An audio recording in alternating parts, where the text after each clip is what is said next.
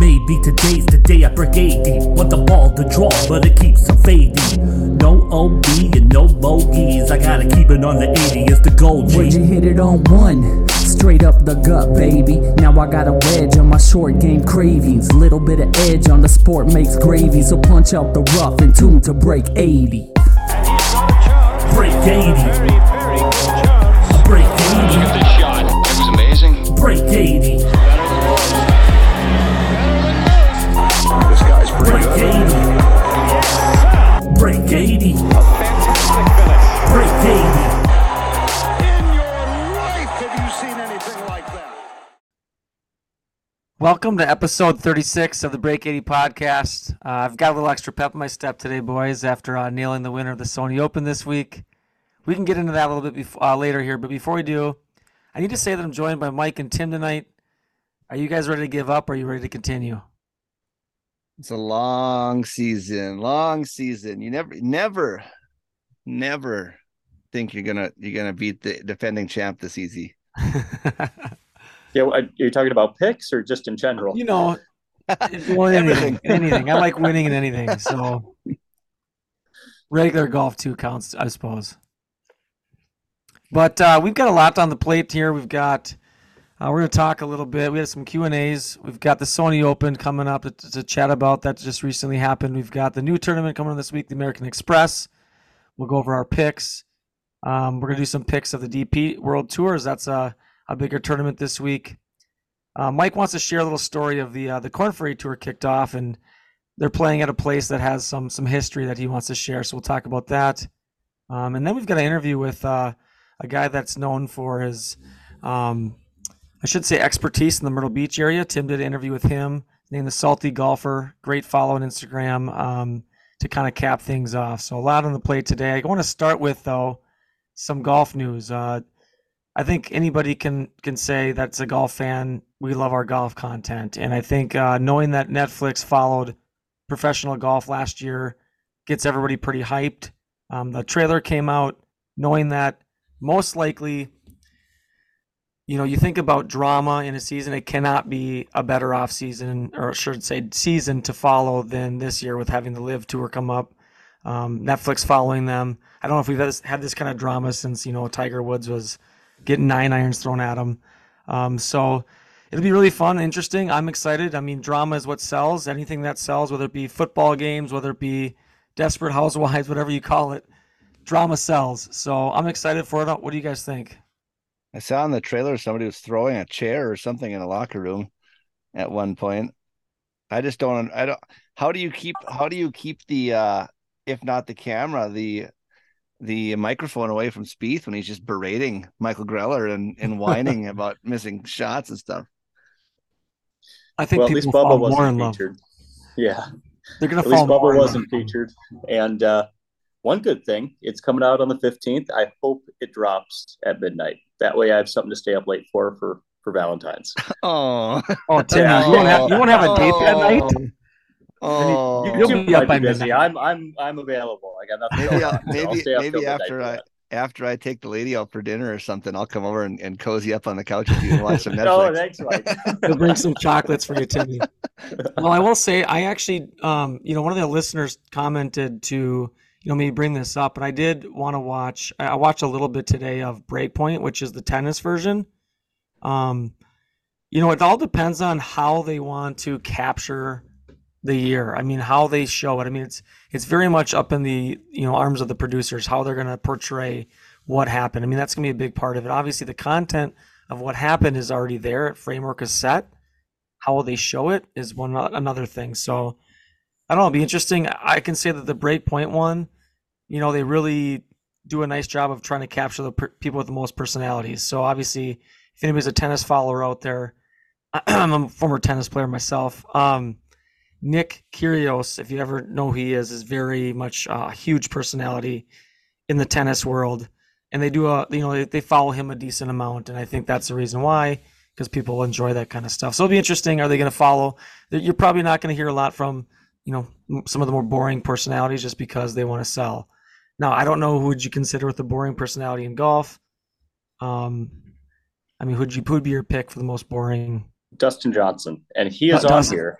But he's on the you know he's he's but he's but he's interesting in a way because he's, he's he married Pauli- Paulina, so that's already Well, it depends how in depth this Netflix special goes. Because the Dustin Johnson from the early mid two thousands, I'd watch. Did they? All day Did, long. was there a camera in the Augusta house when he was on coke and fell down the stairs? I don't think it started that early. uh, Unfortunately, I, There's I an think- NDA on that one.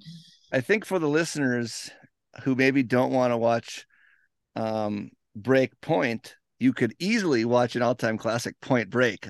I would watch Point Break many times over than watch Break Point with some tennis guys. You got Patrick Swayze, you got you got you got the, the, the dead presidents, Robin Banks. You got Johnny Utah saving the day. You got T- Tim's idol Gary Busey. You got you got everything in Point Break. It's an all-time banger. yeah, man, they should just follow Gary Busey for a day. That would be something else. That'd be content in itself. We could probably get him on the pod. Is he still even alive? If he's dropped that far on stature, he'd come on our podcast. I mean, I just loved him from. Um, that was my some of my favorite Gary Busey moments. trying to think of some of them classics, but yeah, he can't be doing well. Him and Nick Nolte are two just classic. Oh, love me some Nick. No, that Classic one. That's the one with uh, what was the the the college basketball recruiting Blue one? chips. Yes, no, all time classic love when he just one. punts the fucking ball into the crowd against Indiana. Yeah, I Shaq's in that Nolte. one. Yeah, Good Lord, Shaq, I- Penny Hardaway. Speaking Yeah. of classics, I watched Fletch last night for about the fifth or sixth time. all timer. Although Fletch lives, maybe even better when he goes to Georgia. Or I don't know. goes, I learned a very valuable lesson from Fletch, and it's just you put it on the Underhill account when you're at the country Always. club. You just you throw it on someone else's account. You know The this basketball talk? the youngsters will never get how great Chevy Chase is. He's an all timer. You got Fletch, Fletch lives, Caddyshack, National Lampoons, Spies Like Us, just a ton of sweet bangers. I mean, See, I- it's up to for I wanna know- interpretation, but What came first, Chevy Chase Country Club or Chevy Chase? The country club. Well, of course. Yep. I would love to play. Would you love to play Chevy Chase Country Club with Ty Webb or Chevy Chase? That would be amazing. I don't want to get too far off this basketball topic when I say this because we have not filmed Tim eh, shooting 10 free throws yet. There's still 0% That's- chance. That's the content. There is no to way. capture at as, some soon point. As, as soon as it gets nice outside, I'm bringing a ball and we go golfing. soon we're going to find a court. There's no way in hell you make nine out of 10 free throws, whatever the hell you Just not one of those triple or double rim BS. There's no way you make nine out of 10. 0% I- I- chance. It's got to be a single rim with a spring and not a not a chain net.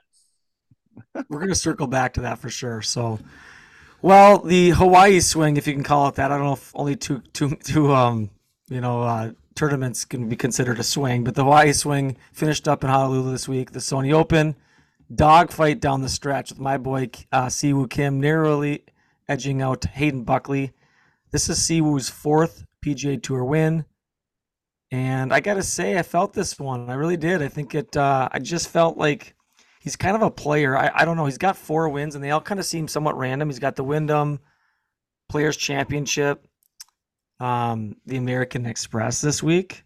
Yep. Back to Um, back. that's going this week. Yep, and then now the Sony, and I don't know what kind of course really fits him, but he just pops up, and and you know I think what's kind of interesting to me, you know he he did chip in on 17, um, he did birdie 18, he, he finished strong, but when you watch Si Woo, you don't really think about um, you know much personality there. He's a very kind of quiet mannered guy. And I, I just remember from the driver off the deck shot that he hit at the Players Championship. That's really all. But then he had the the President's Cup, which was huge for him. That's where we kind of got to know him a little bit better. He's doing like the cocky, shushing the Americans, which I thought was pretty sweet for the moment.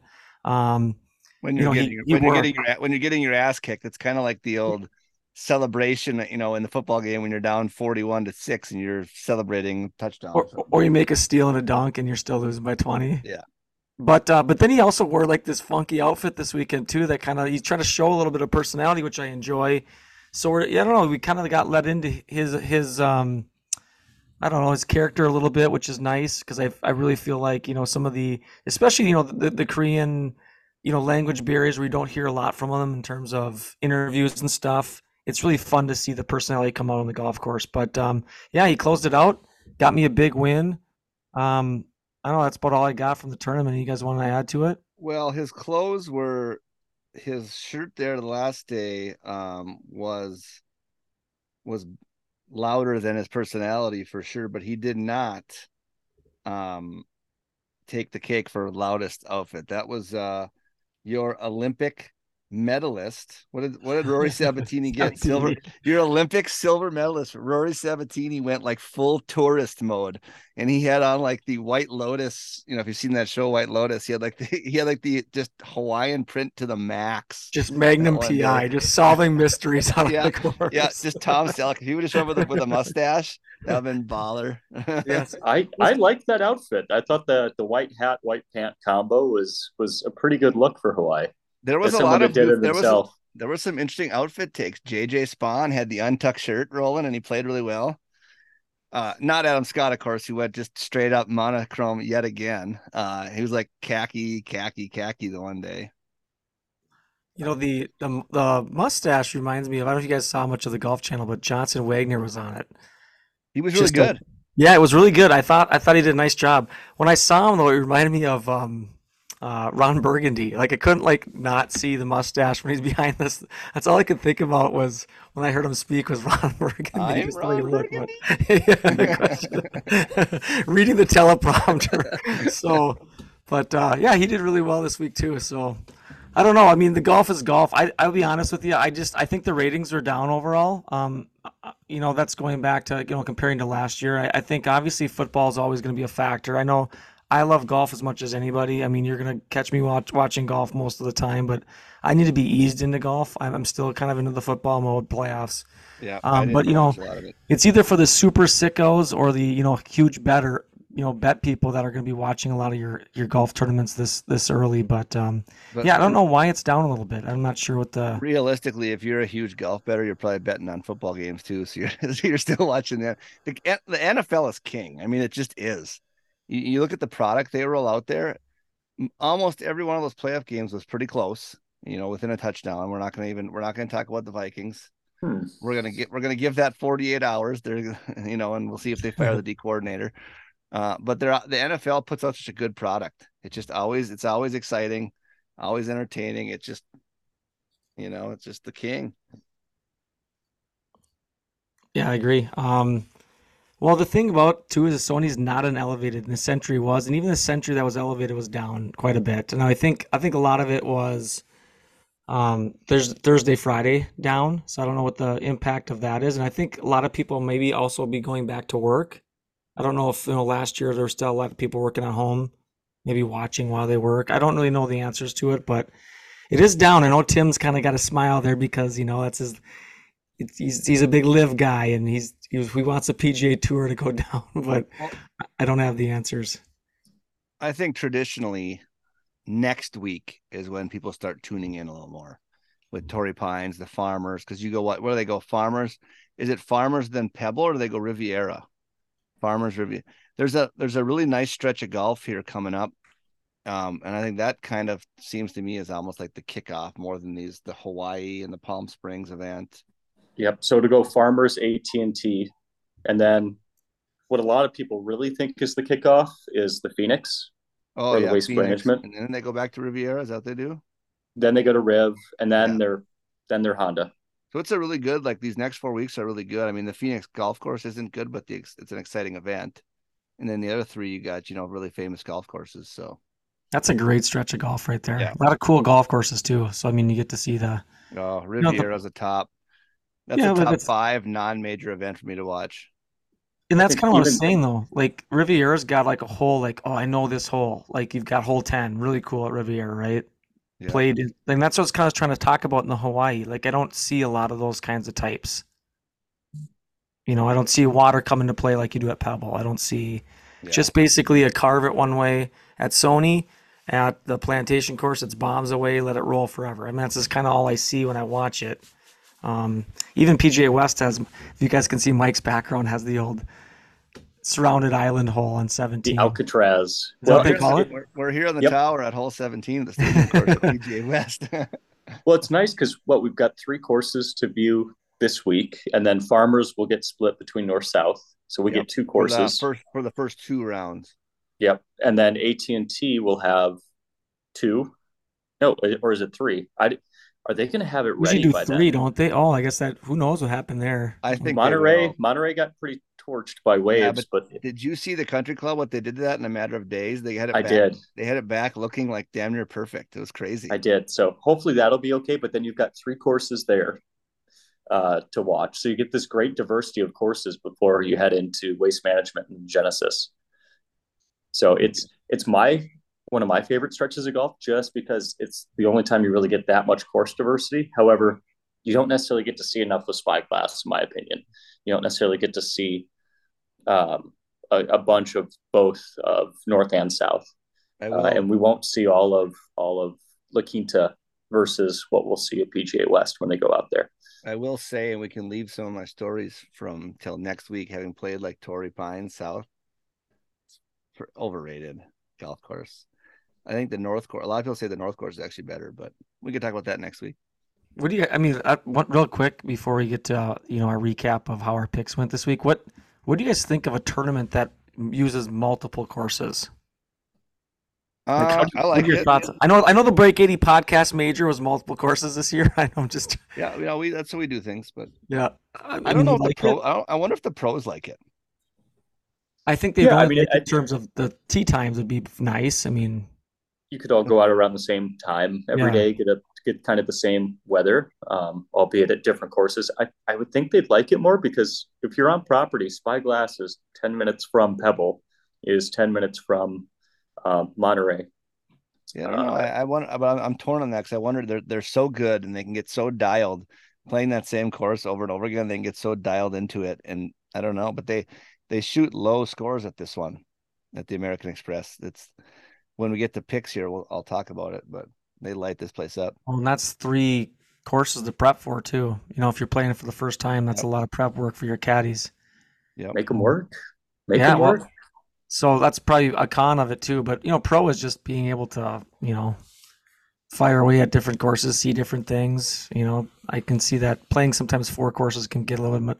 The same course can get kind of monotonous over four rounds. But, anyways, Mike, do you want to give us a recap on how picks went this week? Give us a little update here. Oh, they were Oh, rushing into this one, huh? Picks went horrible this week for the listeners. Yeah.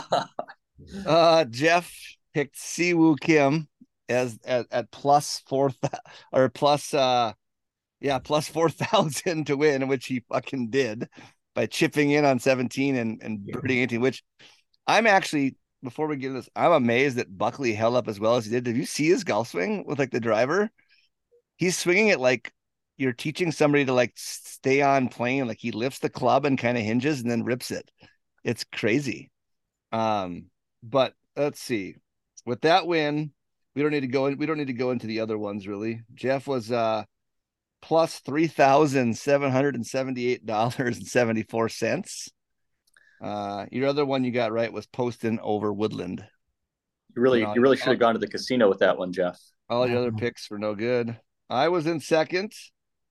Corey Conners did make a valiant run for me a little bit. The Canadian, he got all the way up to like 12th place, like that after a slow start. But I did have Maverick McNealy in the top 10. So I won that one. And I did have Corey Conners over Tom Hoge, which you guys did not. So I was positive $155.76. Timmy Mm. had pretty much everything wrong except Mhm. for he had uh you guys both had Poston over Woodland. Tim was negative 321.76. So both Tim and I have dug a we we're in a hole to start the year. So I, I got some big plays this week though. Big plays. It's an investment. It's an investment. Comebacks, comeback season right away out the, out the gates. Sounds like Timmy Yep. needs to do a little valeting here to get. Yeah, you, I mean, you just don't build any character if you win right away. That's the thing. you just you you don't want to see their early W because you don't really find who you are as a person. Yeah, you got a little suffering. A little suffering matters. Well, we hit to the American Express, and as we mentioned, it's a bunch of a bunch of courses. I guess the, the one that they play twice is the PGA West course uh, in La Quinta, California, Yeah, the um, kind stadium of by course Palm Springs, twice. their stadium course there. A Pete Dye design. So Timmy's got, you know, instantly excited about that. I'm sure. What do you think about that, Tim? It's it's pretty wide. I mean, they're known for two things. They're known for Alcatraz, which Mike has up if you're on our, our new YouTube page. Yeah, YouTube will be coming um, here. And then also that mega bunker, which it's kind of one of those things you just got to go down there and, and hit out of it. Uh, but I, have to be honest, not not quite the the standard Pete Dye where it's it's super challenging like uh, uh, Sawgrass is, or um, a Harbour Town. It's a little bit more open off the tee, a little forgiving, uh, and and Mike will attest to some of the low scores that are seen. Yeah, but again, kind of cool to see some diversity with the Nicklaus course and then the the Country Club. Yeah, it's super low scoring. Every winner since 2007, 2007. So for the last like 15 years has been at 20 under or better. So it's they, they light it up here. You know, I don't know. I'm assuming it's you got two rounds of the stadium course, so they light it up there too. I think I think Zalatoris shot 61 last year in one of the rounds. If, if Hudson Swafford can rip 23 under par, I'm sure it's it's not as as hard as Pete Dye intended. Yeah, and it, it's kind of uh it's more of a it's not long it's like it plays i think on the stadium course at least because they have three different but the main course plays under like 7200 yards i think which um it's the only swafford and jon rahm won one year. But besides that like the last 10 years a lot of the winners are more like ball striker kind of guys you know that, that hit a lot, hit it pretty straight. Because I think a lot of the par fives out there are forced layups. You can't go for some of them, stuff like that. So it takes, it takes the driver out of the hand of the longer hit players. So it's kind of, it widens the field a little bit for a lot of different kind of winners and a lot of first time winners. Yep, it really does have a, a sawgrass field coming down the last stretch. So hole 16 is a is a 600 yard par five with again that that huge bunker. Um, if you Google it, you'll see a bunch of clips of, of a few guys ended up down there and attempting to sprint up the hill uh, to usually failure on their part. Then it goes into a fairly short for the pros par three that looks a lot like Sawgrass 17 with with the rocks, nicknamed Alcatraz. And then 18 finishes up with a shorter 439 yard par four with with water all down the, the left side, kind of reminiscent of the 18th at TPC Sawgrass. So some really um, crossover design elements. And in fact, originally Pete Dye didn't want to do Alcatraz. He thought the the island green would be the signature only for Sawgrass. Wanted to kind of keep it that way, but the request from the ownership group there um, really kind of forced his hand, and he ended up putting those rock formations around that island just to give it a little bit different flavor. Um, can attest, I would use those rocks to my absolute advantage. Definitely get that one on after bouncing off a couple. Yep. Yeah. He, for those folks that were following along, Tim did use the rocks in the Break 80 Major last year a couple times. So um, he did still shoot a 94. it could have been higher. Yeah. Yeah. Yeah. It could have been worse. It was a two man race. It was a two man race coming down the backstretch at, uh, yeah. at, at Landman. So, well, I, we would have, t- had we just played Landman, would have been a tie at the top, Mike. Yeah, I know, I know. Remember, he only plays really well at good golf courses. I uh, yeah, yeah. it off. I fended off total, total, just a complete meltdown mode that I was in mid round. what it takes. well, I've got this kind. I mean, part of the trying to pick players that play well. Um, you know, you kind of look in some of the stats. I think strokes gained approach is a big deal. Um, putting on Bermuda, so looking up specific grass types. Um, birdies are better gained. Um, opportunities gained, proximity 100 in, to 150 yards. A lot of scoring clubs used, and then par five scoring because you can see um, as, as kind of what uh, Mike was referring to. A lot of scoring clubs are going to be used where you got to get it pretty tight and make the putts. I think a lot of the greens are somewhat undulated too. You got to get certain parts of the green where you find little bowls, or you've got to putt over a bowl or across a bowl um, can be kind of tricky too. So there could be some some uh, three putts out there. But um, let's get to the uh, the uh, framework, Mike. You want to get to the framework of this yep. week's picks? Yeah, pretty basic again. Uh, we are we are going to do a winner. We're, we're just we're just doing straight hundred dollar bets here again. We'll figure we'll we'll get a little more intricate as we go. Uh, a winner and a top ten pick. uh, for both the PGA Tour at American Express and the DP World Tour at uh, in Abu Dhabi, which we'll talk about in a second. But so we got four different picks this week. So we'll, let's start with the American Express. We'll let Jeff go first. He's our he's our money winner by a mile right now. Well, like they say, when you get the big lead, now I'm kind of worried about it because you know when you get in a lot of sports, you get this big lead, and what do you do? You get conservative, right? You start trying to, you know, run the ball. You start trying to run some clock. Um, and and I'm going to say that I'm kind of doing that, but kind of not. I am going to pick Patrick Cantlay, who's a very good golfer, obviously top ten golfer in the world, but his odds are not very good. His, his course history is great, but he's not coming in with amazing form. So his odds are, I think, plus 1100, which you know that's pretty good, pretty good uh, win for a guy that's had a lot of lot of uh, success golfing at this course. But with the struggles going on, you know, I, I can't quite uh, call how he's going to play, but I'm going to take that risk uh, with the top 10 player in the world. Well, he got dumped by Hugo Boss. He, he's missing. He's, sure he's missing a, he's missing a clothing sponsor. I, if you follow me on on Short Sighted Golf on Instagram, I made a push when I saw this for Uniqlo to make the all the all time dynamic duo. You know, monochrome madness. Adam Scott and Patrick Cantlay, the two most like boring, same color dressers could be under one umbrella at Uniqlo. They could have an entire an entire marketing scheme around this, but uh we'll see. Maybe he's picked up some That'd more be sponsors. fantastic. And everything is just one shade off. So we can Yeah, all notice Just- like it's it's amazing. it'll be the shirts and the pants right next to each other, just one shade off every time. Can, can they can they team up in Louisiana and be partners this year? They should. oh I mean, my god, yes. I mean, Scotty, you know, Adam Scott, Adam Scott is like the sexiest golfer in the world, according to most people or whatever. And he actually makes it look kind of like okay because he wears like like pants that like fit properly. And Cantlay just wears like giant like parachute pants and just looks just looks horrible. just terrible, terribly dressed. But Uniqlo is missing out on a huge opportunity here. But uh, okay, Tim, who do you got for a winner? Well, uh, you know, just like the Vikings, I'm gonna have to come from behind. Um, albeit I'll I'll have more success than them. Uh, but I want to pick something that's tried and true, um, someone that's done pretty well in this tournament in the past, and uh, coming off a little bit of a, a lackluster start at the at the Sentry. Uh, but I'm gonna go Scotty Scheffler for my my win. digging deep, digging, Digging really deep, deep, yeah. deep, deep Well, down the list there. Well, I'm in the hole. I just want to get back to even, and then we'll we'll go big after that. he must. Can he, if with a win, can he get back to world number one again? He's got to be close. I do not know. Yeah, I do not know about that. All right, these two boys went plus eleven hundred. They took two of the top favorites. I'm going way down the list. Um, to my guy, we we have a personal connection. We drank a beer together. I trash talked about the Vikings because he was a he's a Seahawks fan. They played that night. Uh, he he 100% does not remember that, but I do.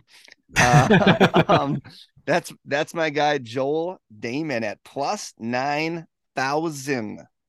Um, it's his kind of event. He's a straight. He's a very straight hitter. You know, he doesn't bomb it. You don't need to here.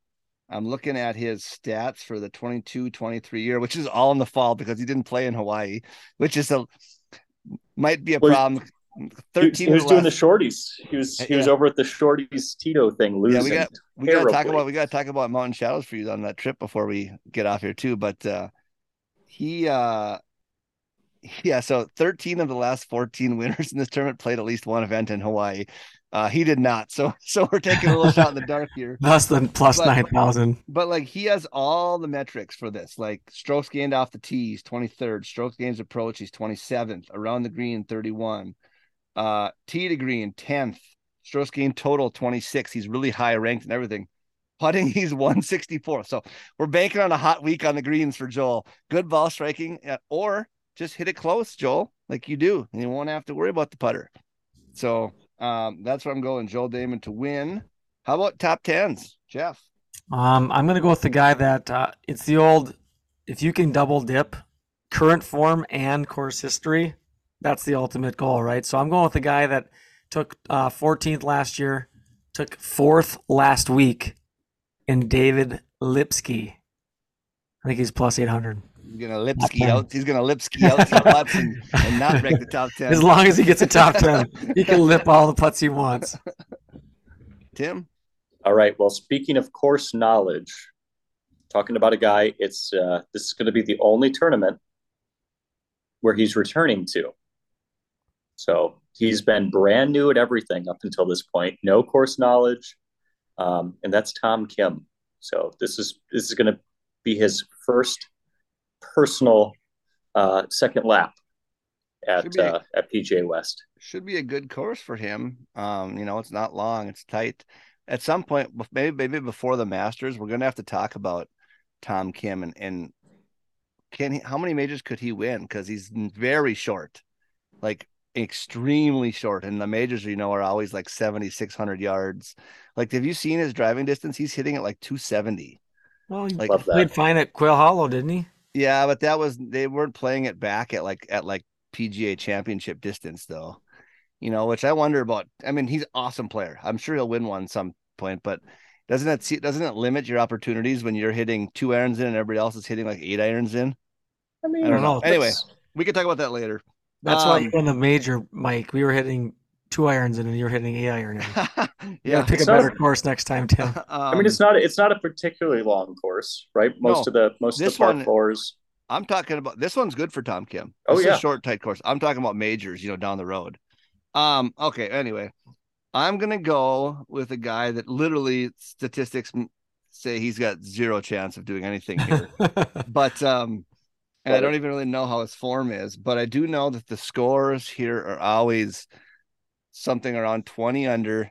This guy makes a lot of birdies, and that is Sahith Theegala. Can he hold it together and get a top 10 finish? I think he can. He's a good Maybe. player. I mean, I think All he right. play well at any golf course. Abu Dhabi on the DP World Tour, which uh if if you're you guys have you guys seen this golf course? It's sick. It's A like little top bit. 50 it's like top 50 in the world. Oh yeah, I mean the the backdrop.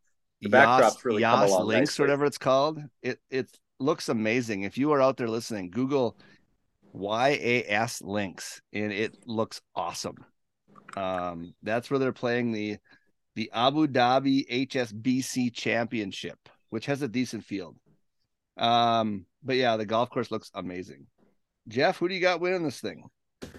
I've got uh, Shane Lowry. He took 12th last year, won in 2019. I guess enough said. I'm sticking with my formula. Course history, recent form. Um, I don't think he's played a lot of golf. I think he actually skipped him and Rory skipped the uh, the Hawaii swing or didn't play the elevated event or whatever in the plantation course. So I, I don't really don't know his 100% current form, but he likes this place. I'm sure he's been, you know, drinking some cocktails and hitting some some golf balls. So I'm gonna Yeah. go with it. If he would have played in Hawaii, he would have been so fried, just sunburnt, he wouldn't have been able to play in, in Abu Dhabi. Yeah, that's why Rory skipped too. Anybody that Yeah. the Irishman didn't like. Did Seamus power play? Because he he also would have been burnt. Uh, Lowry's 14 to 1. T- Tim and listeners are going to hate this pick. Tim, go. The listeners hate America. Oh, he's no longer Captain America. He's. Captain America. Mhm. He's Captain America. I want those odds. I need my LIV guys playing well. Uh, so we're going Patrick Reed in the uh, in the Arab Desert. 33 to 1. Um, Love that. Love that. yeah, I think, you know, hopefully it's hot there, but it's not, but it's a dry heat. So maybe the humidity will keep that his neck from swelling a little bit so the choker won't, the choker won't get too, too tight on the neck. It's like a little Let's- sweatband. That's all it Yeah. is. I'm gonna go with uh, Victor Perez. A lot of you may have no idea who Victor Perez is. Let me tell you a little something about Victor Perez. Last week at the Hero Cup, which is a little match play they do over there with uh, Great Britain and Ireland versus Europe, he won three and a half out of four points. He kicked ass. He got second at the Abu Dhabi tournament before it, but at a different golf course always plays well in the Middle East. This guy, this guy loves himself some Middle Eastern golf. So Victor Perez going out at 40 to 1 odds to win the whatever the hell this is called, Abu Dhabi HSBC championship. Mike swinging for the fences. Love it. Can you imagine? Let's think about this. This is good. If I win, what if I double dip the winners here? This whole thing's over for the year, boys. And we just start digging deep and reaching is what we do. uh, uh, top 10 for Jeff. Um, this name you might recognize. He played really well. Uh, he had the big lead in WGC event in Mexico a couple years back. Um, I don't really know recently where he's at, uh, how he's done, but I do know he took second last year. Shubhankar Sharma is I think how you say that, and uh, Great yeah, golf name. I, I, great golf name. I think he can. I think he can get me a top ten at ten to one. Yeah, ten to one. Timmy. Again, we're we're not we're not really stretching for anything outlandish right now. Uh, we're really we're really staying in the guardrails. I have the bumpers up at bowling right now, pretty much. Um, we're going Tyrrell Hatton, only because I don't think it's even other than a will of God that removes him from the tournament. I don't even think it's possible for him to not top ten. Uh, and I really just need those those dollar bills right now back Yeah, in the old account. He's going off, folks, at six to four. This is this is the this is the, he's the favorite to win the tournament. But for one, him and Fleetwood, this is the bet that if you're at the horse track, only like the pro betters that know know this guy's going to win are betting. So Tim's really going out on a on a real limb at six to four odds here to Yep, win next yep. to nothing. Well, Real I'm gonna go. move. I'm gonna go with the guy I think everybody's heard of. He has he's he's not coming in at great form. Uh, I I don't even know if he's still alive to be honest, but he's playing in the field, I guess so he must be. And that is Haotong Li, uh, who is who were taken at top ten at fourteen to one odds, and he has won twice in the desert before. He's won the Dubai Desert Classic and the Saudi International. It may be his only two wins. I have no idea. Uh, but that's what we're gonna go for a top ten for Haotong. Those are the picks for episode thirty six. All right, I, some good picks out there. So following along, get those on your uh, PGA Tour app, star them up, um, see how they go this week. Uh, one thing I want to point out, another golf tournament that that started this, I think it started on Sunday, is the Korn Ferry Tour. And uh, we had, uh, if you checked out episode 35, Frankie Sapp, um, Sappin was on there. Um, he played in this event. Uh, unfortunately, he missed the cut. I think he shot plus four. It was awful in the par fives. I think he went, he had three double bogeys on par fives. But um, Akshay Bhatia, very uh, talented golfer, lefty, is in the lead at minus eight. But Mike want to tell a little story about this. It's called the Bahamas Great Exuma Classic at Sandals Emerald Bay. Correct. And, and Frankie will bounce back. He's if, if you've never seen him play, he's a super talented golfer. He'll be just fine. Uh, but the golf course they're playing at is home to one of the wildest rounds of golf in in modern golf history. And you can and you can Google this and it will show you on like YouTube some video of it. The 2017 Greater Exuma Classic at in the Bahamas, where the the winds hit 40 plus miles an hour sustained and the scoring average like some guy shot two under for the four days it got nice like the, the last two days or the, something like that the first two days i don't know two of the days were really nice but two of the days were insane wind and one day the, the average was 82 was the was the average score uh, in on a on a tour where normally the scores are absurdly low and I, i'm looking at an article here and um, there was a guy playing he missed the cut he is quoted as say Greg Eason. He was a college All-American at UCF. So he was a Division One All-American. He didn't make the cut. He shot 91, 95, and they and they asked him about it at the end. He said, Well, I started with 36 golf balls and I ended with four. So a professional golfer lost 32 fucking golf balls Wow. in 36 holes of golf, missing the cut, shot 91, 95. And I, if you look up the, the scores, like Sepp Straka, who was, you know, a pretty well known player on tour, he won the Honda last year. Did he win in the fall too? So no, he lost to uh, Zalatoris. He was in the playoff. He shot 85, like 88. Brendon de Jonge shot 89. The wind was crazy. One of the par fours, the 12th hole, averaged like 5.36, which is just insane. I, I I heard this once somewhere as I read about it. Pros were like there was a crazy wind, like 40 miles an hour on a par three crosswind, pushing it towards the OB. So they were intentionally hitting it into the water left on one side, intentionally hitting it into the water on one side of the green so that they could take the drop, try to get up on there and make a four. Because if you hit it anywhere in the air towards the green, it would just push it out of bounds. so they were they were strategically laying up on some par threes. It was just the most bizarre thing. You can see there are some clips on YouTube from like the PGA Tour, but they're not very good clips. They're not clips of the of the crazy shots. You know, it's like it's like Tommy Gainey making a putt. You know, with with like full rain gear on. It's like windy and rainy, but it would be better if they had some of the crazy wild shots because it's one of the most bizarre rounds and or two rounds in professional golf history. It sounds like fun, not. No, not at all. Sounds like some of my rounds on at the spring at uh, the Classic. Yeah. Brainerd. So- T- Tom Lovelady shot 72 in that in those elements, which is insane. And he called it like a top three round of his life. And this is like a guy who shot, you know, 60, I'm sure, before many times.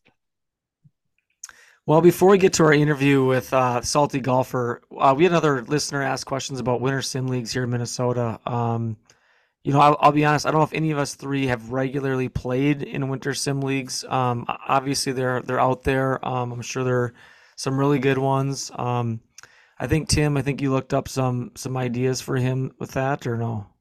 Yeah, and and I have played in a couple. So I've been Okay. a part of um, a sim league through the St. Croix men's club out there. Uh, I've been a part of Three Jack, both their fall and winter league, and uh, X Golf. So have done quite a few, along with doing kind of the sporadic Friday, Saturday tournaments, the one dayers at Inside Edge. Unfortunately, if you're looking for leagues this late in the game, um, most of them have finalized for the winter. Uh, most of the signups would have happened likely in either November or December. However, X Golf does have um, shorter events, so two round events where there's a qualifying and then a championship flight uh, that they do have going now through the end of spring. So if you're just feeling the competitive bug, uh, a good way to to get that. Um, and those are located at Apple Valley, Blaine, Champlin, Medina, and Woodbury. Um, the other place is going to be Inside Edge that does run specialty leagues, kind of one offs on Friday, Saturday nights, um, or one offs when they don't have enough people in. Uh, the other thing, and this is for the listeners, we're currently working on a possible Break 80 league with 24 Golf. What's nice about this is if everything goes to plan, you'll have the flexibility to complete that round at kind of your leisure. You won't be beholden to a specific time. So you won't necessarily have to come in Tuesdays from seven to eight to get your round done. So long as you can complete it within that week or the week and a half time period uh, on the course that's selected, you'll be entered to to continue to compete against the uh, the team or against the total group, however it's matched up. Yeah. Um, in addition, if if those of you are looking for sim time, make sure to use your Break 80 discount code. Um, currently getting 25% off at Go Low Golf and the Minnesota Golf Lab out in Long Lake. Um, that 25% off is on Sims time and uh, club fitting, along with what I just did, uh, which was I got my my ferrules redone with Hunter. So they look excellent, uh, but a great discount there through Break 80. Um, and then discounts going on right now for really the the introductory membership at 24 golf. Uh, so can go can go as low um, as just four hours a month um, for a super discounted price and can just play it at your leisure at your leisure there. So t- a couple excellent ways to play um, and a couple kind of last minute places to be competitive. Otherwise, just get your buddies together and go play around in golf and drink some beer and have a good time. Or reach out to us on social media. We'll come play. We'll come play on a sim with you sometime. For If sure. And if somebody's looking to play. Yeah, and I also want to shout out um, if you know the, this this company actually runs simulator leagues. If you if you if you look up Mulligan's Golf, not the simulator place, but Mulligan's Golf, that's what they do for for a living. I mean, that's I think Alex Malmgren is his name. Really cool dude. Um, I think his uh, Keith um, helps him too. Those two guys run all sorts of leagues, and that would be probably my recommendation if you're looking to get in the league. Get a hold of those guys. They run them all over the cities. Um, and uh, can probably get you in if you need need uh, want to want to join. So, yep, use those code break eighty, and uh, yeah, hopefully we'll see you guys in a, some sim- some simula- simulators this winter. Well, Timmy won't need a simulator starting tomorrow. Oh yeah, where are you heading- going, Timmy? Tim's heading to the southwest. heading to Scottsdale. So we are uh, we're playing tomorrow. Um, get on the flight at 7 a.m. Get there by 11, and and right before one o'clock we'll be teeing off in the uh, Tuesday skins game. You have to get a bunch of content from that. So if if uh for the listeners, Tim Tim and I played Mountain Shadows with a friend of ours with Zach in August. And Mountain Shadows is a par three course. Uh, but the and the vibe, it's like Palm, old school 60s, 70s, like Palm Springs vibe, super cool, crazy greens, um, incredibly overpriced. Tim, what are you paying for a greens fee tomorrow at a par three course? 110. Wow. so you're paying more than like Stone Ridge here.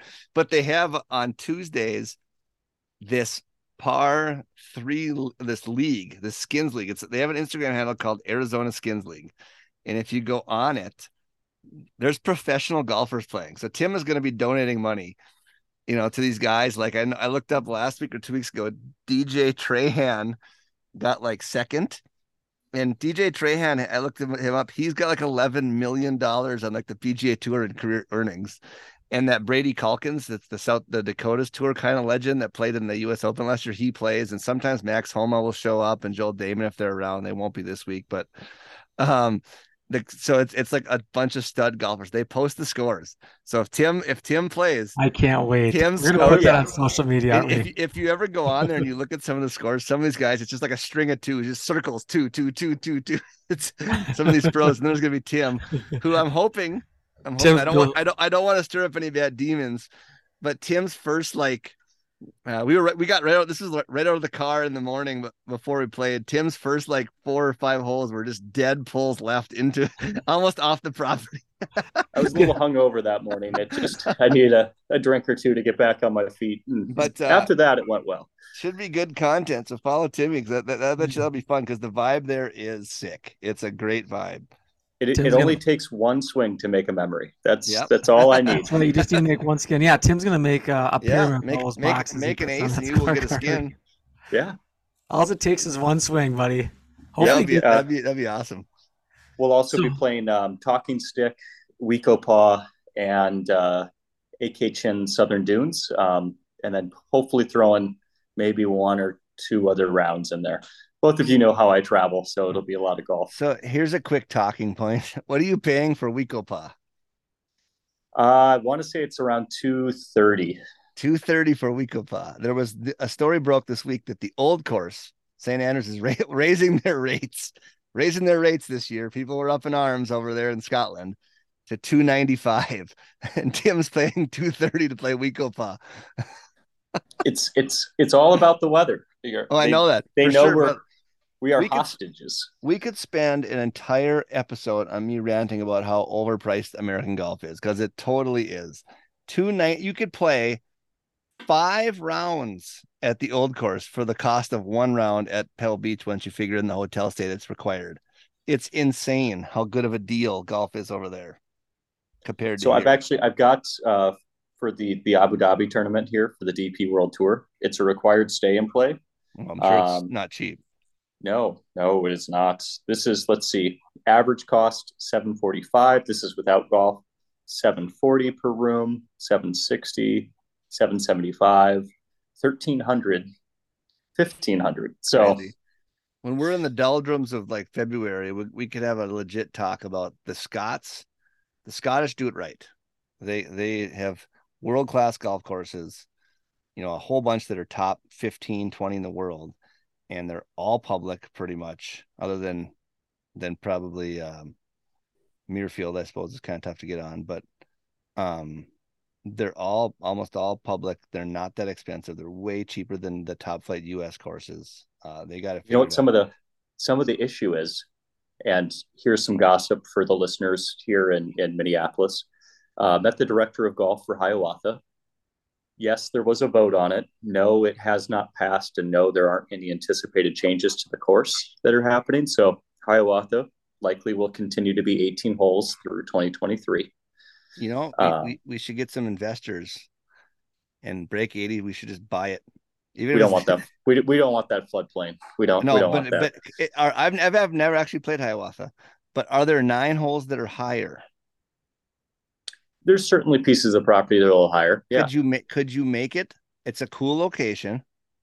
Could you make it like a Winter Park nine, where it's just a cool vibe, nine holes, It's it's you know you can see the skyline probably all that stuff there. It's a Mm.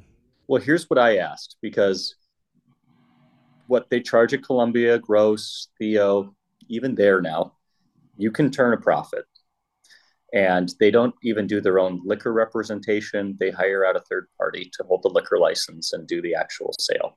So they're just doing the golf course, which seemed like, hey, you should make a profit. In fact, they do. They make a really good margin. The problem is that all profits get turned back into the parks department, where they're then divided, not not equitably back into the golf courses, but amongst all park projects throughout the city.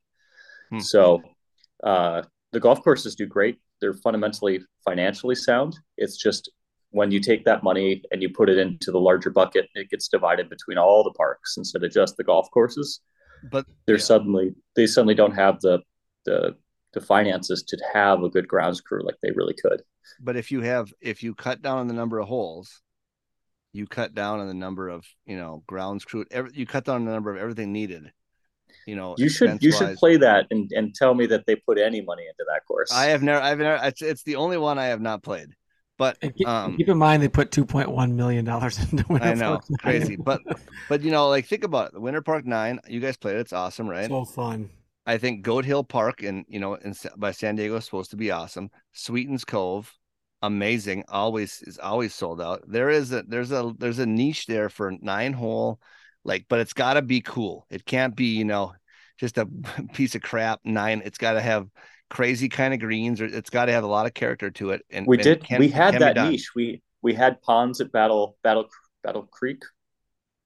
What was the the nine holer in Woodbury? I thought was was good. I mean, they had I good bent grass greens. It was a unique course, and they shut that down for for a housing development. Yeah, if you that's a little it, bit on the suburbs though. Like this is like this is like in St. Paul, isn't it not? it's in Minneapolis. It's like Minneapolis. Oh, Minne- Okay, so you can see yeah, the it's skyline. right, and- it's it's right there. yeah, like Right that's by- kind right of by what Winter Cedar Park's Inn. like. Excellent, excellent wings. Yeah, it's, it's it's right there. And if you you know, you'd have to you'd have to have investors, and you have to pump some money into it to get you'd have to get some crazy greens, you know, some fun greens, and you have to have a clubhouse where it's a really laid back, fun place to be. But there's definitely that's And you got to be able to walk.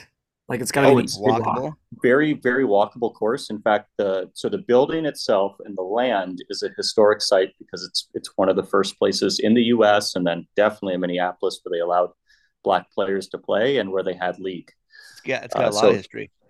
it's a very significant site um, Mhm. for black golf in America and especially black golf in Minneapolis. So we won't ever lose the building. I don't think it's just we can't can't necessarily afford to lose that course. And they're they're kind of up in, in arms with well, we need all this money to renovate to cut down costs later on, and and I mean government is doing government things, and thank goodness we've got one more year. So if you're listening to this and you if you've never played Hiawatha, go get a piece of history. If you have, keep supporting them. I suppose I'll have to um, get out there this summer. It's a great place to uh, to bring the old clubs. Yeah, the vintage set. Jeff's got to get a vintage set for next summer. I got a couple persimmons I got from Hunter, so we got to start. have- you got to Yep. set. Yep, I, I, it's the best way to play it. I think. We'll have to go out there and just start secretly mapping out nine holes where we want it for the Break 80 golf course at Hiawatha. Break 80 golf designs. That'd be awesome. Yeah. That'd be sweet as hell. Mike is out there with his chainsaw cutting down all the trees. Yeah, it'd be- in it'd be links. anticipation. yes. It'd be, it'd be the links, All links. links course in the city. Be perfect. I heard the wind really rolls off that lake. All right. Take us home, Timmy, with the uh, introduction to uh, Salty Golfer. Yep. Uh, so for our, our guest this week, uh, we've got Wes Lohman on. He is a um, kind of a celebrity out in the Myrtle Beach area, where he assists with uh, some of the travel plans and plannings, uh, some of the the tournament setup, and uh, some of the vibes. So it's a pleasure to have him on for those folks that are are like me and like to leave Minneapolis when it's cold. Now is about the time you want to start your planning, um, your flight purchasing for that late March, early April into early May, depending on the snow. And uh, the salty golfer is is certainly someone you'll want to contact to help do that. So without further ado, here's that interview. All right. Well, really excited today. Uh, we've got the salty golfer, also known as Wes Lohman, on the, the channel. a really big personality in the Myrtle Beach area. Uh, and just for the listeners out there, want to give you a couple stats. I, I personally think this is the value capital of the US. Um, it's certainly, I think, the greatest golf density in the US, with over 86 courses in Myrtle proper and over 100 in the surrounding area areas, uh, but definitely one of the most affordable places you can go. That being said, uh, Salty Golfer, Wes Lohman, thank you for coming on. I so appreciate and having you. Yeah, man, it's my pleasure. Happy to do it. Happy to spread the word about how good golf is here in Myrtle Beach and uh, kind of an unofficial, official ambassador of Myrtle Beach golf. And you're, you, you, we're the golf capital of the world for a reason. Uh, we've got 86 courses in my backyard, and it's the most affordable golf you can play. And it's not just resort golf either. I mean, we've got any kind of course you want, we got it. So um, for the beginners, for the mid level, for your plus handicaps, we can make any kind of trip happen down here. And, and thanks for having me on. I really appreciate it. Absolutely. I want to talk a little bit more about you because uh, some of our, our listeners are, are just up here in Minnesota. Um, we're really trying to give people a little bit more more travel room, right? Sure. Uh, we're we're heading into the bears of the winter and the cold and the snow, and we want to give people a place to go. But I also want to tell them what it's like for that salty life because we see the stickers so, here. I don't know why we have them on cars, but I'm sure you see that salty life down there. What does it mean to be a salty golfer? So we're just a, we're a laid back golf lifestyle brand. We want to play the best golf we can play, but for us, it's more about creating memories on the golf course with people, with our with with our friends, with our family, whoever it might be. And what we do as the as the brand, the Salty Golfer, we help you create that trip, that memorable trip that you want to come back to year after year after year. And we want to document. We want to take care of the documentation while you're on the trip we want to play with you if you want us to. We can be as involved or uninvolved in the trip as you want us to be. We can strictly book the, the rooms and the golf and let you be, or we can play every round with you. And or at least we at least like to come out one day and just say hi and introduce ourselves and get you guys to sign our pirate flag and and just be a part of the family now. So it's just really helping people create a golf memory and something that they can look back on and like, man, that was so much fun. Remember when we did this? We're not always going to remember the scores, right? Unless it's something special. We break par or we have a hole in one or we hole out for an eagle. we're going to remember those things, but we're going to remember the the the times we had, the beers we drank, the, the dinners we had, the laughs and all that stuff. And we just want to kind of take the pressure off of you guys of having to do that. We want to be there. Like when we when we go and play with you, we're filming, we're taking pictures. You don't know when we're filming, you don't know when we're taking pictures, but we're we're handling all that for you if you want us to be a part of that. And then at the end of the trip, we edit them, we get them all to you, and they're yours forever. For to have something to remember that by, and it just takes a lot of stress off. Hey, let's get together, let's take a picture. You know, like we know the best spots to take the pictures on the golf courses, and we'll stop and like, hey, this is a great spot. You got this behind you and this, blah blah blah blah. And that's just what we want to do. We just we're trying to bring more education to the Myrtle Beach golf area and just prove to people that is it affordable golf? Yes, but affordable doesn't mean bad because we got some really, really great golf courses down here, and we're and we're excited to share them with everyone. So. There you and go. for those that are, are watching on YouTube and can see our faces right now, I've got a Caledonia shirt on. Yeah. It's, it's my favorite course in the area.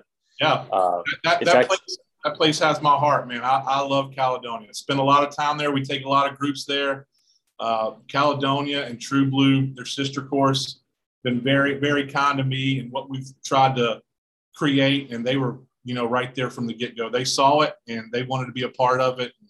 I can't thank Bob Sagani and his staff enough for seeing the vision and, and wanting to get involved. So, you do bring up a good point because I'm traveling starting tomorrow, and truth be told, we leave Friday. I don't have anything booked for Friday. I don't have anything booked for Thursday AM. And there's only three of us. It's yeah. it's tough. It's tough to book. It's tough to get tee times to figure out where people want to play, the coordination, and you're you're doing that for folks. Correct. And and it's so like let me just give you an example. We just booked a trip for 16 golfers. If you've ever booked a trip, I don't care if it's three people or 20 people, if you're the leader of that trip, to get everyone together and on the same page and want to play. Well, I want to play this course and I want to play. It's tough. It's hard to do. So we try to help that person with that. We send them videos of courses that we think they would enjoy. We try to get what their we ask them what their budget is per player. And we just try to educate we, we you know if they're coming down a certain time and they want to play this course, well, we know when courses courses are going to be punched or when they're going to be aerated. Like that's the worst, right? Mm-hmm. You schedule a golf trip and you get to the course and they punch two days before you got there. Like that's horrible. No one wants that. And uh, we help people with that. And and and we educate them too. Like you know, the chances of you playing Caledonia and True Blue and Willbrook and the Heritage Club for two hundred fifty dollars is not going to happen, right?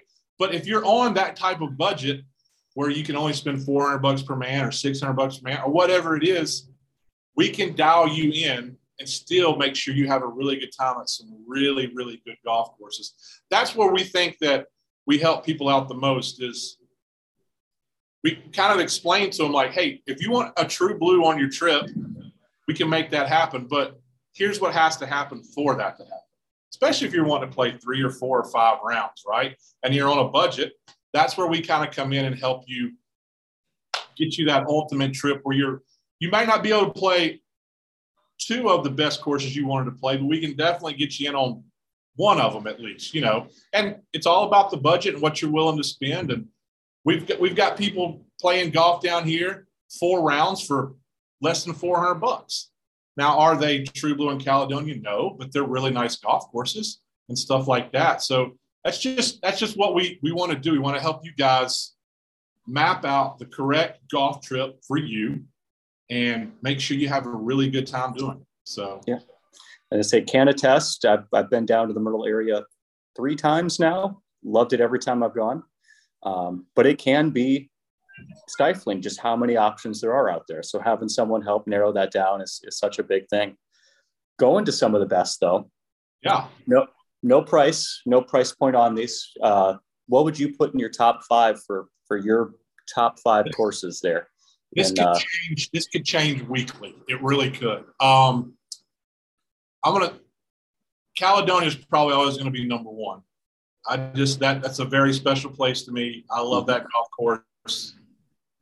Um, you've been there. It, it, the beauty of that golf course, what Mike Strantz did there with the little property he had was just incredible. Um, that that course's greatest defense is how beautiful it is. You get you get all struck by how pretty it is, and the next thing you know, you're three over through two holes, and you're like, "What what just happened?" So, but um, that's always going to be up there. Um, I love Prestwick, which is right down off of 544. It's a Pete Dye, PB Dye design. Probably Bones uh, from hole one to 18, one of the more difficult golf courses down here. Uh, everyone knows that Dye made golf courses to be hard, mm-hmm. and um, he, he he succeeded with that on that golf course. Um, that's that's always going to be in my top five too. Um, I love the Heritage Club. I think sometimes Heritage Club gets lost because it's down in there with um, True Blue and Caledonia. It's right, basically right across the street. I love that golf course. I love Jim Huntoon, who's the head superintendent out there. Um, Tidewater up on the north end. That will, Tidewater and Caledonia will always be in my top five. Tidewater is up on the very top of the, of the north end. Uh, its nickname is actually the Pebble Beach of the East. Um, it's got a bunch of holes on the marsh and waterway, not waterway, but you can see the ocean from a few of the holes. Um, it can tip out to almost 7,300, I think. So if you catch the wind on a bad day and it's coming in off the coast, I mean, of course, could play 8,500 uh, if you're tipping out. Uh, always that course is always in uh, in wonderful shape. Fairways are always great. Greens are always rock hard and fast. Um, fairways are like carpet. I mean, that golf course is, is very special. A really good golf course. And um, let's see, I would have to put, it's kind of a five and six kind of rotates for me. It's probably TPC Myrtle Beach or, um, or True Blue. I, I like both of those. TPC, um, Dustin Johnson, you know, he has the big uh, kids am out here every year, the big world yeah. thing out here every year. The golf course is always in great shape. I mean, it's a TPC, so it's you know that kind of tells you what it is. It gets a lot of play because of that. Uh, True Blue is another Mike Strantz course, completely different from Caledonia. It's more like a tobacco road type feel. Uh, a lot of waste bunkers, massive greens, uh, but narrow greens. Just uh, you know, it's a Mike Strantz course when you get there. So uh, you can't really go wrong off the tee. It's wide open off the tee, and um, just everything seems to be a waste area around the, the fairways. Very tobacco roadish. That's probably my top five or six. Um, I, I, do love this. Doesn't it doesn't get a lot of package play per se on vacation. Um, uh, the uh, Grand Dunes, res, not resort course, but the members course. Okay. Very nice. They just had the South Carolina amateur out there this year. Very good golf course. Uh, but to piggyback off of that, um, Grand Dunes Resort just redid all of their greens, all of their bunkers.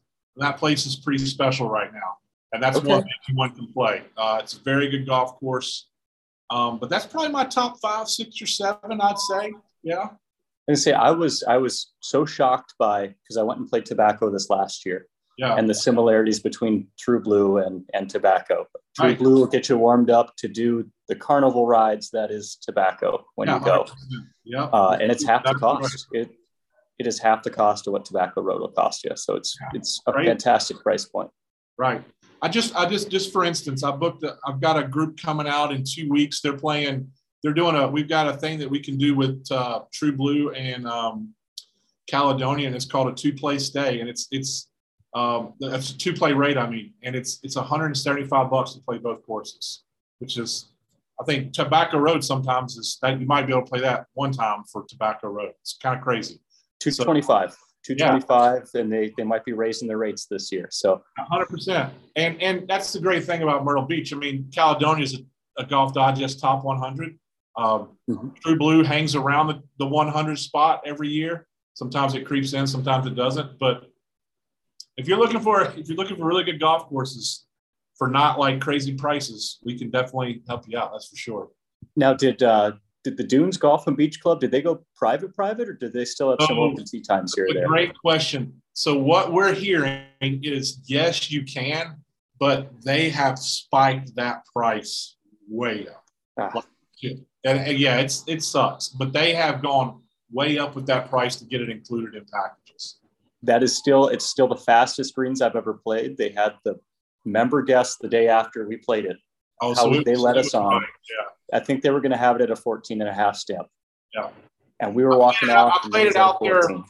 I played out there the day after they had an NCAA men's event, Mhm. and they were yeah Where they can put, oh my goodness, where they can put pins and how fast they can get those greens. Yeah, it's crazy. It's a great golf course, and I wish they. But I know they're trying to protect it. I get it. I understand that, but they they are supposedly this spring raising that rate to get it. They're trying to.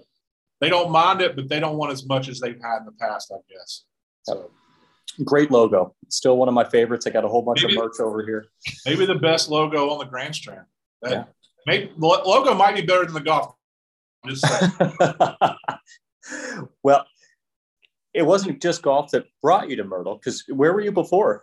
Were, you- you're not a you're not a native, but I think that's No, well not a native, Beach. but we've always been we've always owned property in Myrtle Beach, condos and stuff like that. Family has and always vacation down here. Um, I was born and raised in Nashville, Tennessee. My mom was in the music business, so I grew up in Nashville. Um, and then um, got kind of good at basketball uh, in high school, and I transferred to High Point Wesleyan Academy, a prep school in uh, High Point, North Carolina, and played uh, high school basketball there. And then went on to play a little bit of college ball for uh, just absolutely uh broke my foot in more places than I thought you could break it. But that's you know neither here nor there anymore. But uh, but like I said, always vacation in Myrtle. I have a day job, and um, the day job needed me to move in between Fayetteville, North Carolina, and Savannah, Georgia. So I was like, well, I know where I'm moving. And uh, we moved to Myrtle Beach, which is right in the middle of those places. And um, yeah, so we've moved here in 2019 and have been here full time since. And uh, but like I said, I've been coming to Myrtle Beach since I was three, four years old. So really a second home to me. So I, I consider myself a, a full blown local now that I'm here full time. Absolutely, and I, I found it Myrtle to be one of the most inviting places because there are so many transplants as as far as a, a city. You meet people from the northern part of Florida that got tired of so many people moving down to people from New York and Jersey that got tired of the cold and and ran away from the city. Have you have you felt that there as well? Just how Oh, inviting that's all been. So Horry County, the county that Myrtle Beach is in, is the fastest growing county in America right now. It just took the number one spot. So Wow. yeah, I can we can fill it. So in fact, it's sad three or four golf courses have closed down because they've been bought to make housing developments. So that's sad. I understand it. I get it. But um, but yeah, so it's kind of a it's kind of a the people that are locals now. No one the kind of running joke is no one's from here, but we all live here, right? So that's that's kind of the running joke. So Yep. Well, for those of us that aren't there as frequently, we'll say, Yeah. what are some of the other highlights of of Myrtle Beach? Um, some of the the restaurants that someone should go check out, or, or maybe a couple of the the attractions if you're not a 36 hole a day kind of kind of group, right? Yeah, Because you have- absolutely. And that's what, so I'll give you, I'll do one even better. I'll give you the idea of how kind of the salty golfer came about, right? Mhm. So, and this plays into that. So let's just say you're down here on vacation, you're with your wife, a couple of kids, your parents, or whatever, and you're the only one that plays golf, right? You're the only one in the family that plays golf. You want to play golf your wife's giving you permission to play a couple of rounds while you're on vacation so you want to you want to get dialed in somewhere so i know how it was when i would come down here because my wife doesn't play golf my kids i got a couple of kids now that play golf but when they were babies obviously they didn't and my dad didn't my dad and his family didn't always come with us so i was booking a tea time and then you get you get teamed up with three people you don't really know then it's weird for three or four holes they don't really want you a part of their group and you're like well i wish i was playing by myself you know and then you enter, and then it's okay after four or five hours most of the time, right? Yep. So then I was like, I live here. I'm taking pictures of these golf courses. I'm going out. I'm, I'm meeting all these people. Why don't I make myself available to that person that's coming to Myrtle Beach that doesn't know anyone, wants to play golf, but doesn't necessarily want to be put with three other people he doesn't know? Well, if he's got me, he at least knows one person in the party, right? So Yep. that's Yep. kind of how we came up with the salty golfer. Uh, I was just that person that you were going to somewhat know because you follow us on Instagram and you recognize the face. And then I, I don't know, I can make friends with a, a lamppost. So I can kind of make it easier on people to like get involved and, and just kind of keep everyone, you know, chill and, and we have a good time. And that was kind of how the salty golfer got started. Like, let me, let me be the person you know, if you don't know anybody, but you want to play golf. But yeah, man, I mean, the, I got the beach right here behind me. Um, we have there's, I mean, we could have a we could have a podcast just about what to do when you're not playing golf in Myrtle Beach. I mean, you really could. Some of the best restaurants, Barefoot Landing is massive. Uh, it's restaurants and shopping. Uh, then we've got Broadway at the beach. It's like 200 acres of nothing but restaurants and shopping. Uh, we have the Sky Wheel, which is right on the strip in downtown Myrtle. Uh, I think it's the second largest Ferris wheel in the world. Uh, I think London has the, the the first largest. Really cool to get on that thing, go all the way to the top. It's amazing how far you can see one direction the other. Um, they've really done a great job over the past couple of years of, of dumping some money into downtown Myrtle, getting some brand new restaurants. Riptides is a great bar down there that's on the beach, great menu. We go there and hang out a bunch. Some of the biggest TVs I've ever seen in my life to watch a game. Um, and then you got down in Murrells Inlet, you've got this thing called the Marsh Walk. It's literally, it's literally a boardwalk that goes all the way out into the marsh.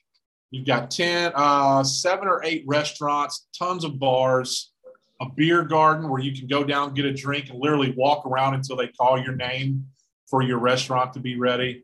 Some of my favorite spots is Frank's Outback. Absolutely killer restaurant. if you want to eat there, you need to go. You need to.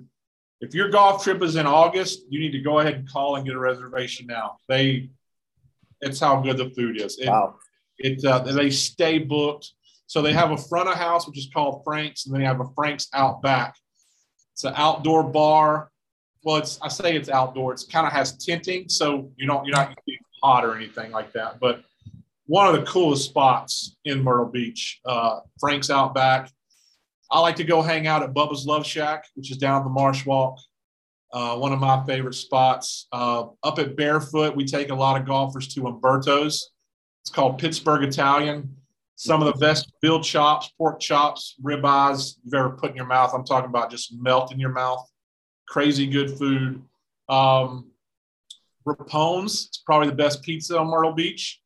Uh, so keep that in mind. It's up, uh, it's almost right uh, Alligator Adventure. I'm sure you've heard of that down here. It's like catty corner to Alligator Adventure. They have a big um, open wood fire grill. I mean, or stone, whatever it's called, and that's how they cook their pizzas. And all their pizzas are like 10, 12 inches, so it's almost like a your own pizza, I guess. Mhm. It's kind of shaped like a football almost. Um, some really authentic Italian choices for pizzas, and then they got you know your classic New York style with pepperoni and all that. But uh, Rapone's, if you want a good slice of pie, that's where you need to go. So So I need to. there's, there's just so much to do from the time you wake up to the time if you don't go to sleep. There's just there's nightlife, three, four, five o'clock in the morning. If you're into all that, there's bars that stay open. I think you can drink until 2 a.m. Uh, one of my favorite spots uh, is at Broadway, Crocodile Rocks. I love the piano bar there. It's a great spot to hang out. Um, yeah, man. So, and and we get different types of groups. We get groups that are just here to play golf. They're your 36 a day. They just want a sandwich at night, go home, look at what they're playing tomorrow, and put their game plan together, right? And then we have guys down here on bachelor parties that golf is just part of the trip. And they're playing two or three times, but they want to know where the bars are and, you know, all of that stuff. We've done honeymoons. Um, we hosted a couple of honeymoons last year which was which I never thought you told me I'd be hosting honeymoons, I told you you were crazy. But we hosted honeymoons, so we showed them a good time. And uh, so yeah, there's just so much to do here. I mean, like I said, you could have a completely different podcast on what not to do while you're not playing golf. I mean, Yeah. what to do while you're not playing golf. So I've I've always loved the Myrtle area just for the all the different things that you can be involved in in, in one different trip. And I know for our group, I, somehow we found Dirty Don's early on. yeah, great spot. Yeah. Fried, fried, deep fried anything from the sea, and uh, and then we had a horrible time. We ate way too much at uh, goodness, uh, Captain George's. Got to be careful, man. You go to those all you can eat buffets, Oh. ruin you for the next next day. Yeah. I was I was shocked at the amount of birthday parties in one location for for anyone to have. I mean, every table it felt like there was a birthday party going on. But the first time I went in there, I was shocked at how many people they could fit in there. huge, huge. massive. It doesn't. I mean, it looks big on the outside, and it's right next to the Shu- Superstore. And I went in there and I was like, "How are they getting all of these people in here? It's massive. It's crazy." For the listeners, uh, it's a all you can eat buffet, and it's got a couple different full size, nearly full size pirate themed uh, buffets, and and you they are sky high. Uh, they have sails and and they are shaped like a ship. Uh, the food is we got real full. We didn't turn down any plates, that's for sure. Uh, but switching over, kind of mentioned, and remind me again. I, I'm I'm kind of familiar with the uh, the Grateful Dead logo, but that bear gets a little dressed up, kind of like your Yeah, so we we we love music, man. Like we are all about music. Um, I haven't had a group yet that said we couldn't have a speaker going when we were playing with them, so I'm thankful for that. Um, music's a big part of what we do. Uh, there's always music going in the shop. Um, I listen to music more than I watch TV, and that's that's the truth. I grew up in a very musical family. Uh, yeah, so we um, we actually actually got him on right here, but we teamed up. Um, for those that don't follow, uh, the guy that does a lot of our, well, I should say a lot, but does quite a bit of our artwork is Richard, and he runs the page called Slacker Tide. Works with FootJoy, Uh, works with the works Howler Brothers, a lot of different people, does a lot of artwork for them. And I just told Richard, I said, I want a bear, I want a Grateful Dead bear swinging a golf club, um, surfing, and I don't know, maybe put something in his mouth, and you can it, maybe maybe it's maybe it's a cigarette, maybe it's a marijuana cigarette. I don't know. It's your interpretation. Your interpretation. So In many states, they're both legal. that's right. That's right. So um, he said, "Yeah, I got you, man." And uh, a couple weeks later, he came up with that. I didn't change anything on the design. Uh, we've made we made head covers with it, hoodies, t-shirts, and I tell you what, we can't keep them in stock. It's it's it's really cool how that and we've really been blessed with the whole merchandise thing's kind of a bonus for us. We have these ideas and come up with a lot of cool merch and and we just try to stay outside the box, not your traditional golf attire. You know, our our our, uh, our wheelhouse is hoodies and pocket t-shirts and you know hats that you can either go fishing in or you know go surfing or or, or whatever. That's that's kind of what we're about. And so, uh, but yeah, so I'm a big great. Go ahead. I say, I, you've even got one of the uh, the cord hats on right now, and I see there's Yeah. uh, a theme around uh, around the website on the cord hat. So Yeah. bring it back, bring it back something a little we vintage. do um yeah we do a lot of hats man. And then we we can kind of coin the phrase the dirty myrtle golf club. We have a they call they call myrtle beach the dirty myrtle. I'm not really sure where that nickname came from. I kind of have an idea but i'm not 100% sure. I think back in the day we were myrtle beach maybe had the most um, gentlemen's clubs per capita at one point. I think that might be how we got the name the dirty myrtle. I don't know though. I've only been told that so don't quote me on that. But um, anyway, we thought let's just make a hat that says the Dirty Myrtle Golf Club, and we did. And I mean, they were sold out in a day. It's crazy, absolutely nuts. So I'm uh, I'm jumping on the Wikipedia page just to include that in. So now it's fact. Now is, it's is that is that what it is? Wow. oh yeah, that's going to be fact here in a second. Oh, that's that's wonderful. So did the did the apparel side come before the the salty golfer side, or or which what was the what was the evolution of, of salty? Did it start as the personality doing the plunger in the tournament, and then morph No, into all, apparel? Or? all, the the tournament came. The, the tournament was an idea that I didn't even think would be in play yet.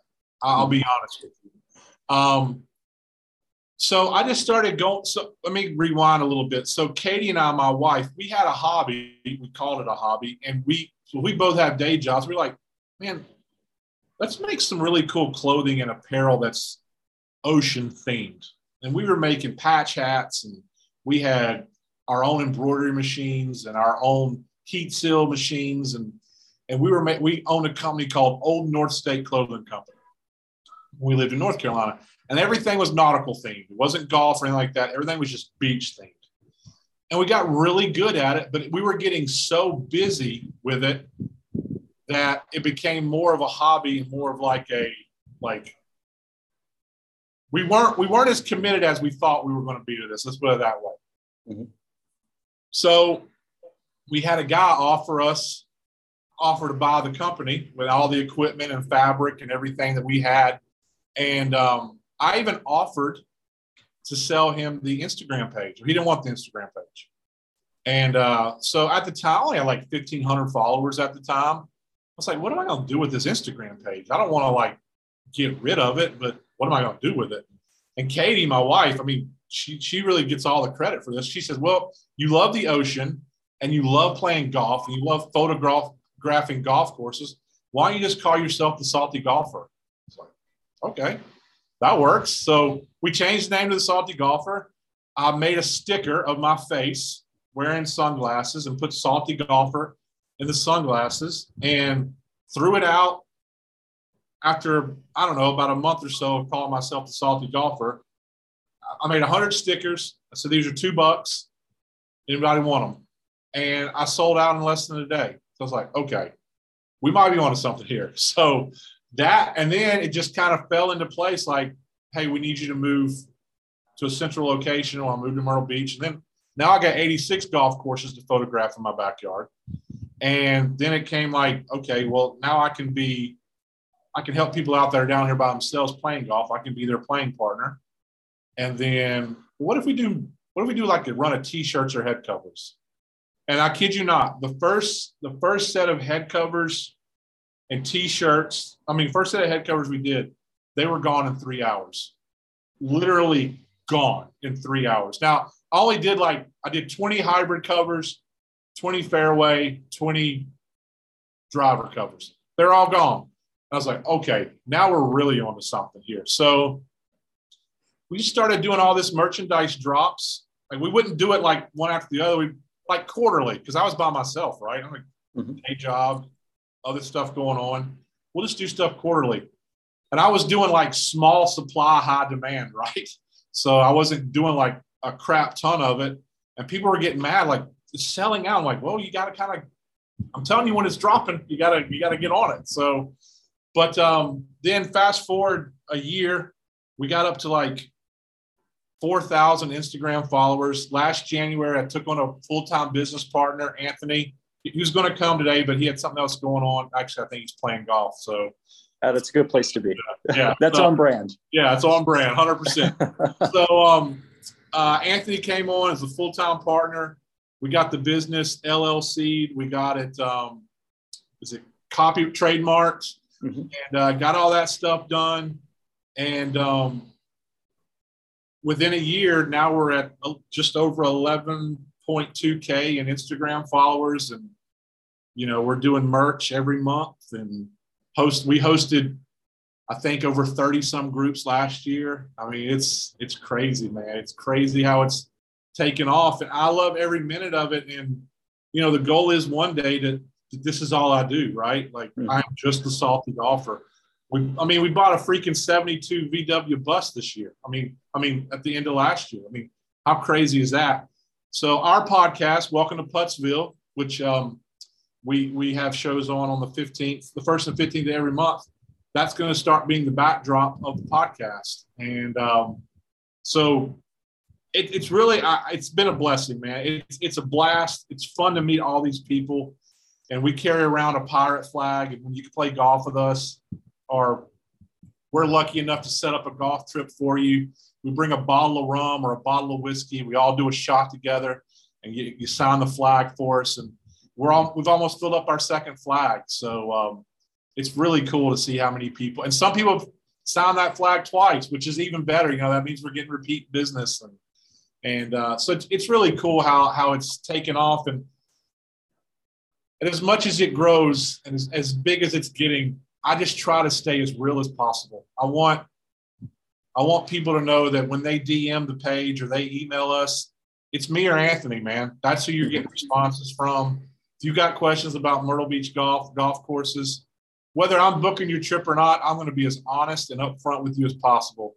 If a course is not playing well, or if it's something wrong with it, or it's not in great shape, I'm going to tell you. I'm going to because I don't want you to come down here and get a bad taste in your mouth. I, I would- would rather you say thank you. I appreciate that. And, you know, maybe that course is in better shape the next time you're down. So it's um, we're really trying to we're really trying to do our best to get that younger demographic like yourself down to Myrtle Beach and down to Myrtle Beach a lot because we think it is affordable for those golfers from ages 20 to 35, 40 years old. Um, I think sometimes we get the stigma that Myrtle Beach golf is for those 60 year old and older generation. And it is. We, we want those guys to be down here too. That gum, man, there's a lot of stuff to do for you young guys too. And, and we just want to, that's what we're trying to do. That That's really what we're concentrating on in 2023 is getting that younger demographic excited about Myrtle Beach golf and uh, just showing them a good time at the end of the day. I say for the listeners that haven't been, that haven't booked, last time I was in Myrtle Beach and and myself and another golfer went off property. Had we stayed on property, we could have played 36 holes a day for six days, five nights for $660. There is no better value in the US than going to Myrtle and and it was a Pete Dye, PB Dye, uh, Tom Doak course, and then don't remember the third designer, but goodness, it's uh, there's some value to be had. Yeah. So Oh. I just I'll tell you this: we booked that that group of sixteen, and they're staying on the ocean. They're playing True Blue, Willbrook, um, Pine Lakes, and I can't think of the other two courses. And every man staying for less than six hundred dollars on the ocean. That's the- wonderful. Crazy. It's crazy. So when this will be our, our last question because Sure. my hope is is we can continue to bring light to some of the other best parts of this country because there are so many golf capitals, not like Myrtle, not like Myrtle. But if you do leave, Yeah. and sometimes you got to get away because it does get a little hot in let's say July. Sure. Um, is there a place in the US that you like to visit best? You know what? I've never been to Scottsdale and those and played any of those golf courses. I think that I just watching some of those golf courses on YouTube and I- think I would absolutely have a blast out there. Um, it looks like a really good time. I've never really played desert golf. Um, I think I think that would probably be the place that I would want to go and just spend a week. Maybe maybe do it around the, the waste management or something like that. Uh, that'd be, that'd be that would be an absolute blast to be able to to go there and ex- that, that golf. I don't know when that golf tournament starts. I kind of feel like okay, golf is back. You know, that's kind of like my all right, golf's back. So I know it's already back, but that tournament kind of gets it rolling for me. And um, but prob- probably probably that. I mean, this is cliche. I, who wouldn't want to go play Pebble Beach? I think that would be an absolute blast to go do that. But if I had to, if you said Wes, you got two weeks to live, where do you want to go spend a week and play golf? I think I'd say Scottsdale. I think that would be my pick. All right. Well, from from that, I'll say thank you, Wes. Thank you for your time for the insight on, on Myrtle Beach, and uh, we so appreciate it. Hopefully, I'll I'll be hitting you up, and I'll see you here sometime soon. If not this year, for sure next year. We'd love to have you, man. If, if you guys need anything, all you got to do is Google the Salty Golfer. All the Instagram stuff is the Salty Golfer. So check us out. We'd love to help you out anyway. If you got any questions, we're here for you. Do appreciate it. All right, man. We'll see you. Maybe today's the day I break 80. Want the ball to draw, but it keeps on fading. No OB and no bogeys. I gotta keep it on the 80. It's the gold Where'd you hit it on one? Straight up the gut, baby. Now I got a wedge on my short game cravings. Little bit of edge on the sport makes gravy. So punch out the rough and tune to break 80. Break 80. I break 80. Look at this shot. It was amazing. Break 80.